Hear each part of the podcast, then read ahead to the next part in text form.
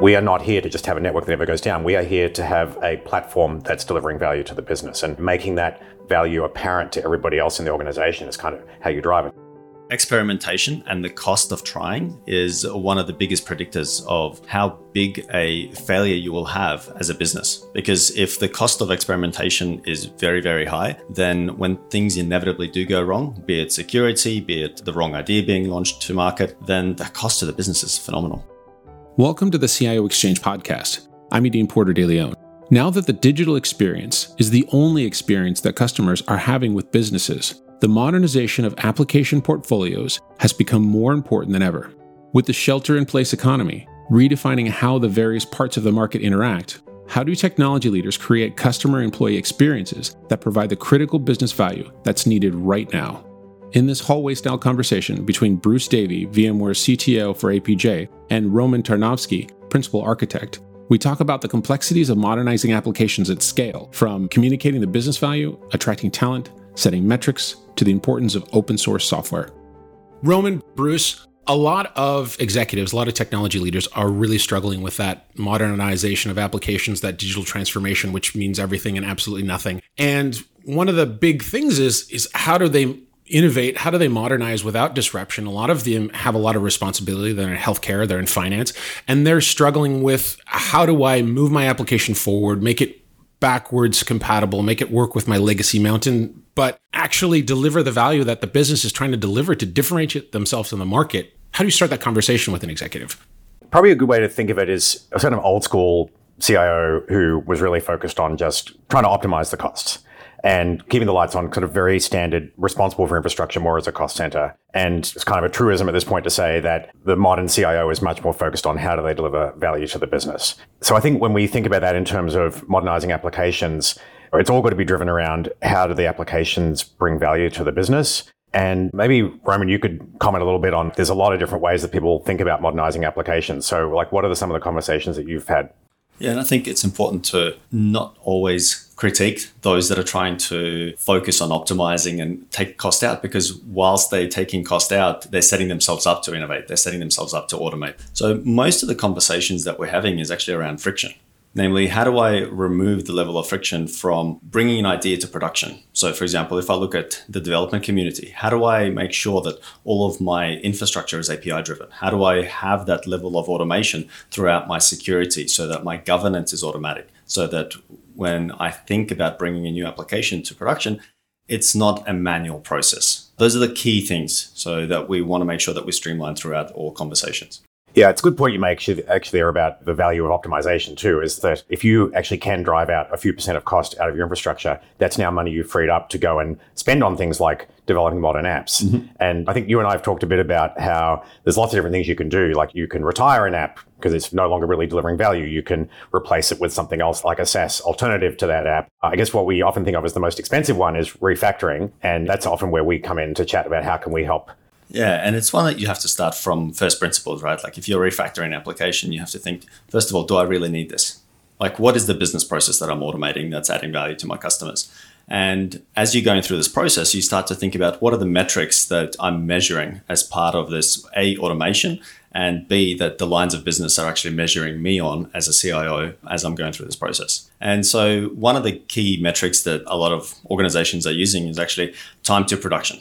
So, from the time that I come up with an idea, how long does it take for me to validate that with an end customer?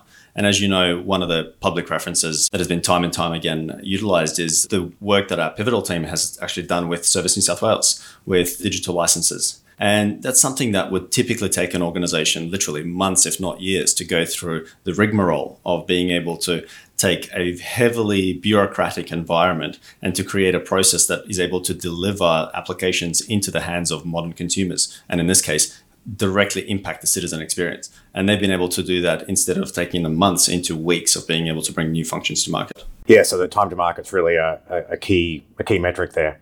That really fascinates me because I know there can be some gaming of application development based on whatever you're measuring, like key metrics. So if you're trying to market, like let's collapse this or let's crash this project so that we can make this look really good on paper, so the ROI is good, so the budget gets approved. What I see in certain circumstances for those really looking forward to change the way they do business from an IT perspective is it's not just about putting a new app in or refactoring an app. It's about changing the way they actually deliver the application production, the way that they platformed for the application and the way they've actually developed. Could you kind of give me a sense of how you could walk someone through, okay, what's that culture shift? And they'll say, do I need to do agile? Do I do CI CD? How do I do all this stuff? Do I need to go Pivotal? How do I make this work so that I can not just do this one app in three months? How can I get every app from three months then to three weeks and then continually deliver? I, I like the fact that as you were speaking, your voice changed and the level of emotion that you're inferring is actually quite significant. And when you talk to a lot of enterprises, how often do you go, oh, I really want to go and work on a 15 year old Java problem, or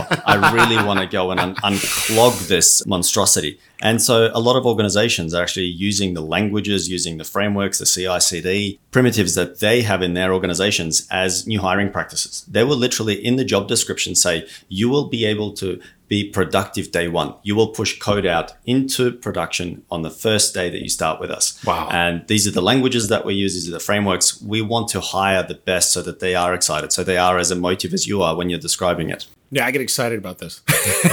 but no, I mean, it really fascinates me because it's a total shift of, hey, let's do the next thing. Let's get this next waterfall project out to, hey, let's actually create a way in which we can, like you said, I, I love that point, is actually hire the latest talent because talent is a huge issue, especially if you're not in Silicon Valley or you're not in Silicon Beach or you're not in London or you're not in some of these really attractive places where you get high quality talent how do I pull people in if I'm Gallo and I'm a winery who's doing some really great stuff, but how do you get to that point? Yeah, and so yeah, obviously you've got to have an environment that people want to work in. And as you say, if, if it takes you six months to deliver something, mm-hmm. that's it's you know very discouraging. I think it's also really important to be always thinking how is whatever we're doing driving the business that you, know, you should not modernize an app if it doesn't deliver a lot of value to the business. And you should be thinking about what am I going to get out of modernizing an app? Like one of the things we think about with sort of modern application development is it's it's not just shorter time to market, it's higher availability, its ability to quickly scale out that application if it's successful. So you can do something at a very low scale to see if it's going to fly and then if it does take off, you can very quickly apply more resources to that application so that it actually will take off and sustain. I guess it's the, the old fail fast thing that you can try something new if it's easy to scale it out, if it works. And then if it's only a short investment and you find out it doesn't work, then it's okay. Yeah, absolutely. I think experimentation and the cost of trying is one of the biggest predictors of how big a failure you will have as a business. Because if the cost of experimentation is very, very high, then when things inevitably do go wrong, be it security, be it the wrong idea being launched to market, then the cost to the business is phenomenal.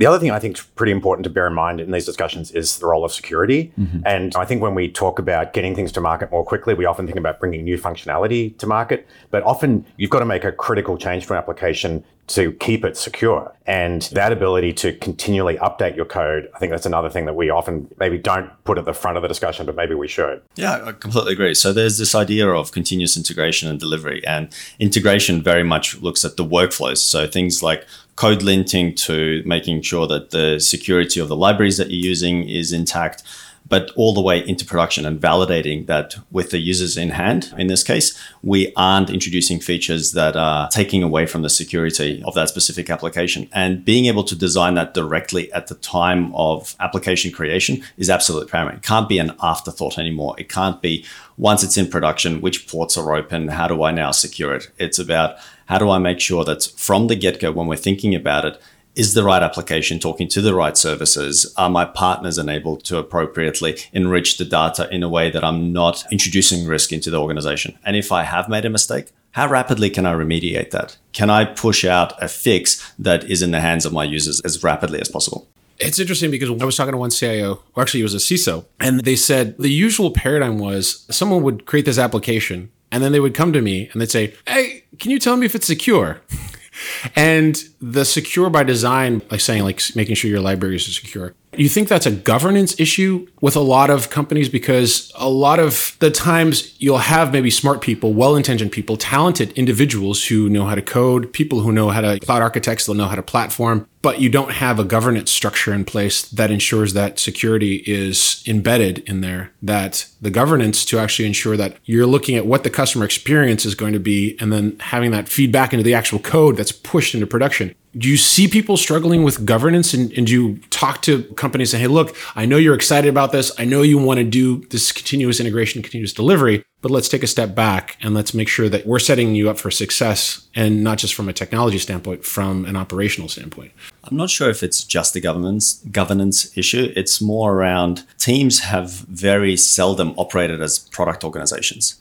Security was always an afterthought backup and recovery was an afterthought. Availability was an afterthought. It was another team that used to manage it. And only now are we trying to organize ourselves into product organizations that deliver a single function. And we think of them as a single homogenous team that's responsible for the outcome. And that takes away a lot of the pain associated with security and a lot of the governance that you're alluding to.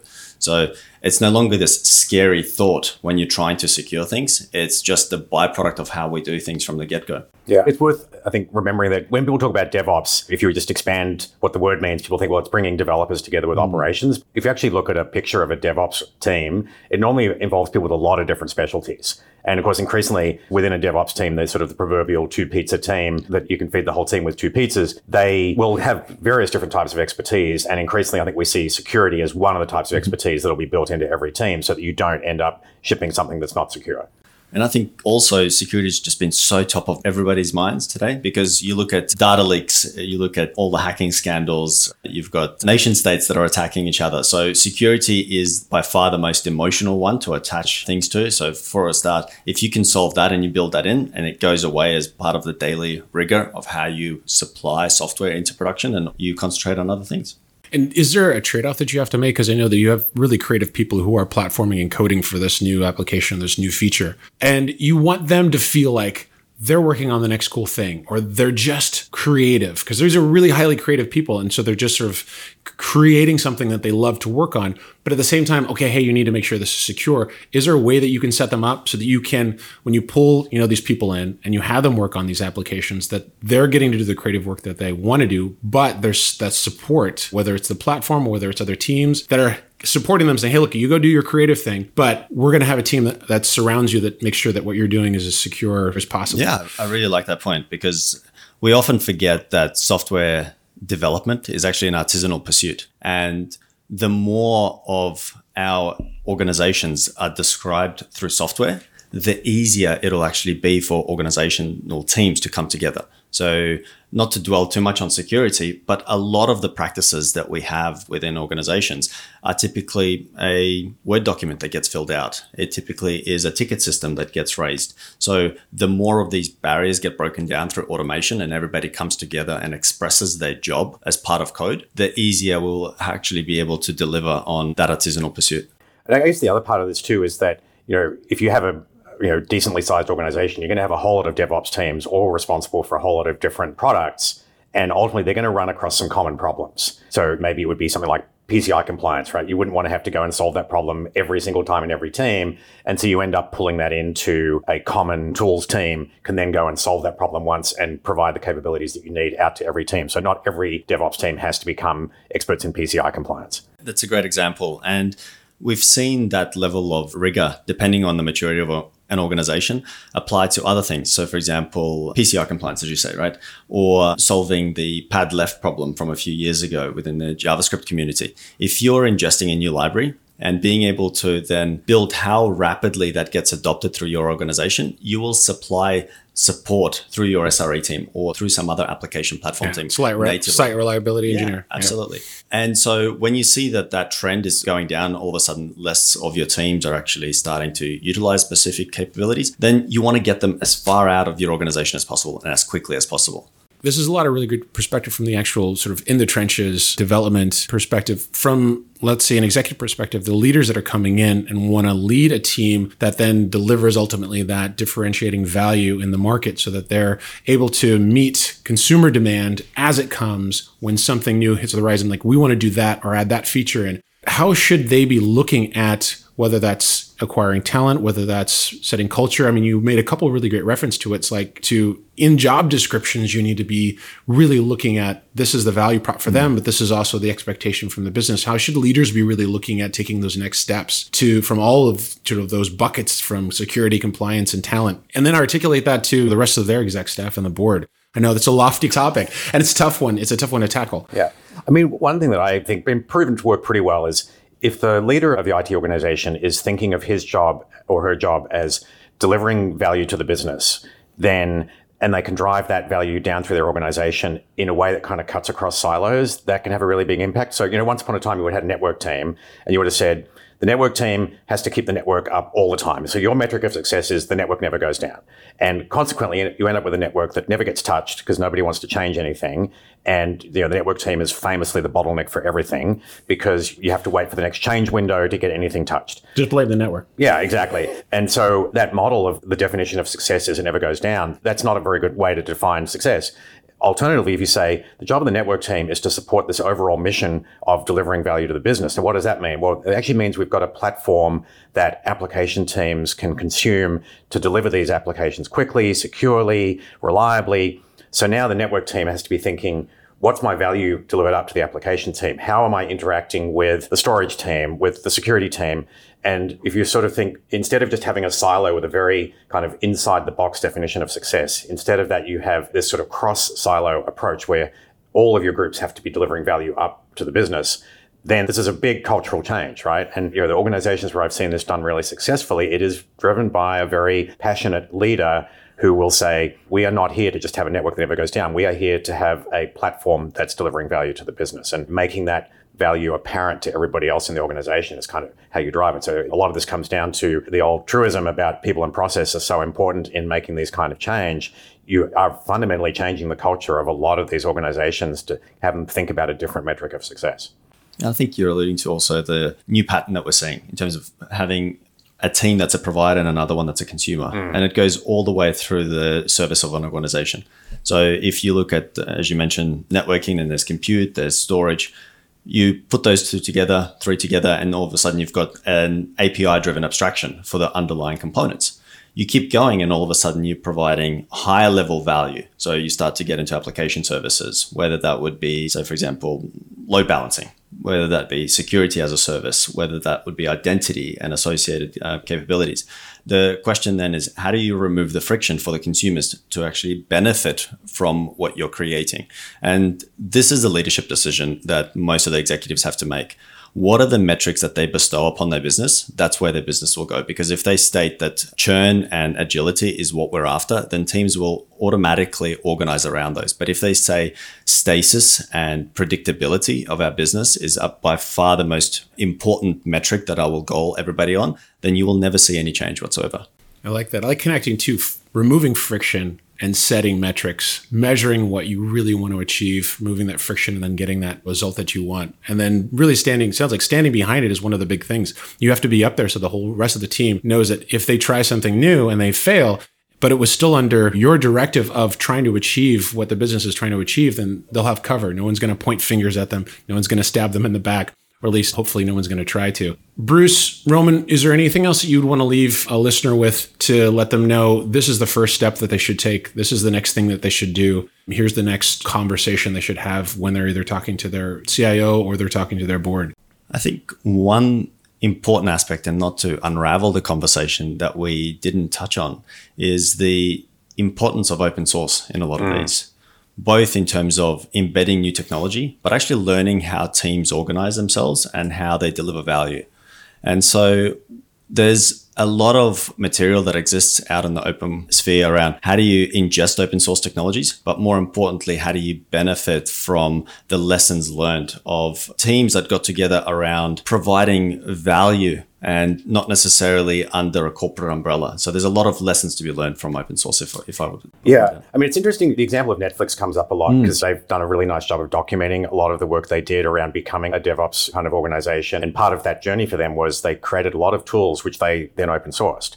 And I think from their perspective, they didn't view their tools as a competitive differentiator. It's probably the content is their t- competitive differentiator. And so making their tools open source meant they could get a bigger community helping them build these tools. Again, it's an important value that they kind of realized what's our business? It's delivering content how are we going to do that really well? We're going to have really, really good infrastructure and we're going to leverage a much bigger community of infrastructure people to make sure that, that we have the best capabilities to deliver that. Yeah, something you mentioned, I really love the piece where it's really them deciding what is their value prop? Yeah. What's unique to that business? What are we providing the market that no one else is, or what do we want to be the best at? And just do that. I mean, from a strategic level, if many companies could just decide, hey, we're in the businesses of building the best software applications for backend, yada, yada, yada, which most people aren't, they could say, you know what, we're not the best at that anymore. Let's go ahead and focus on doing this. And open source seems like a huge opportunity to say, hey, look, this is not part of our proprietary business. We're just going to open this up and we're going to go ahead and just focus on for Netflix. We're going to focus on content. We're a content company. We're an experience company. I love like his famous quote is like, we're competing against sleep that Netflix always likes to say. It's like our competition is sleep. We don't want you to sleep less. We want to create so much good content that you're not going to go to sleep till like midnight every night. But then taking everything else and just putting it off the table. Well, Bruce, Roman, thank you for joining the CIO Exchange podcast. All right, it's been great. Thank you very much. Thank you for listening to the CIO Exchange podcast. For more conversations with technology leaders from around the world, consider subscribing to this podcast. And to get video perspectives and deep research, visit vmware.com/cio.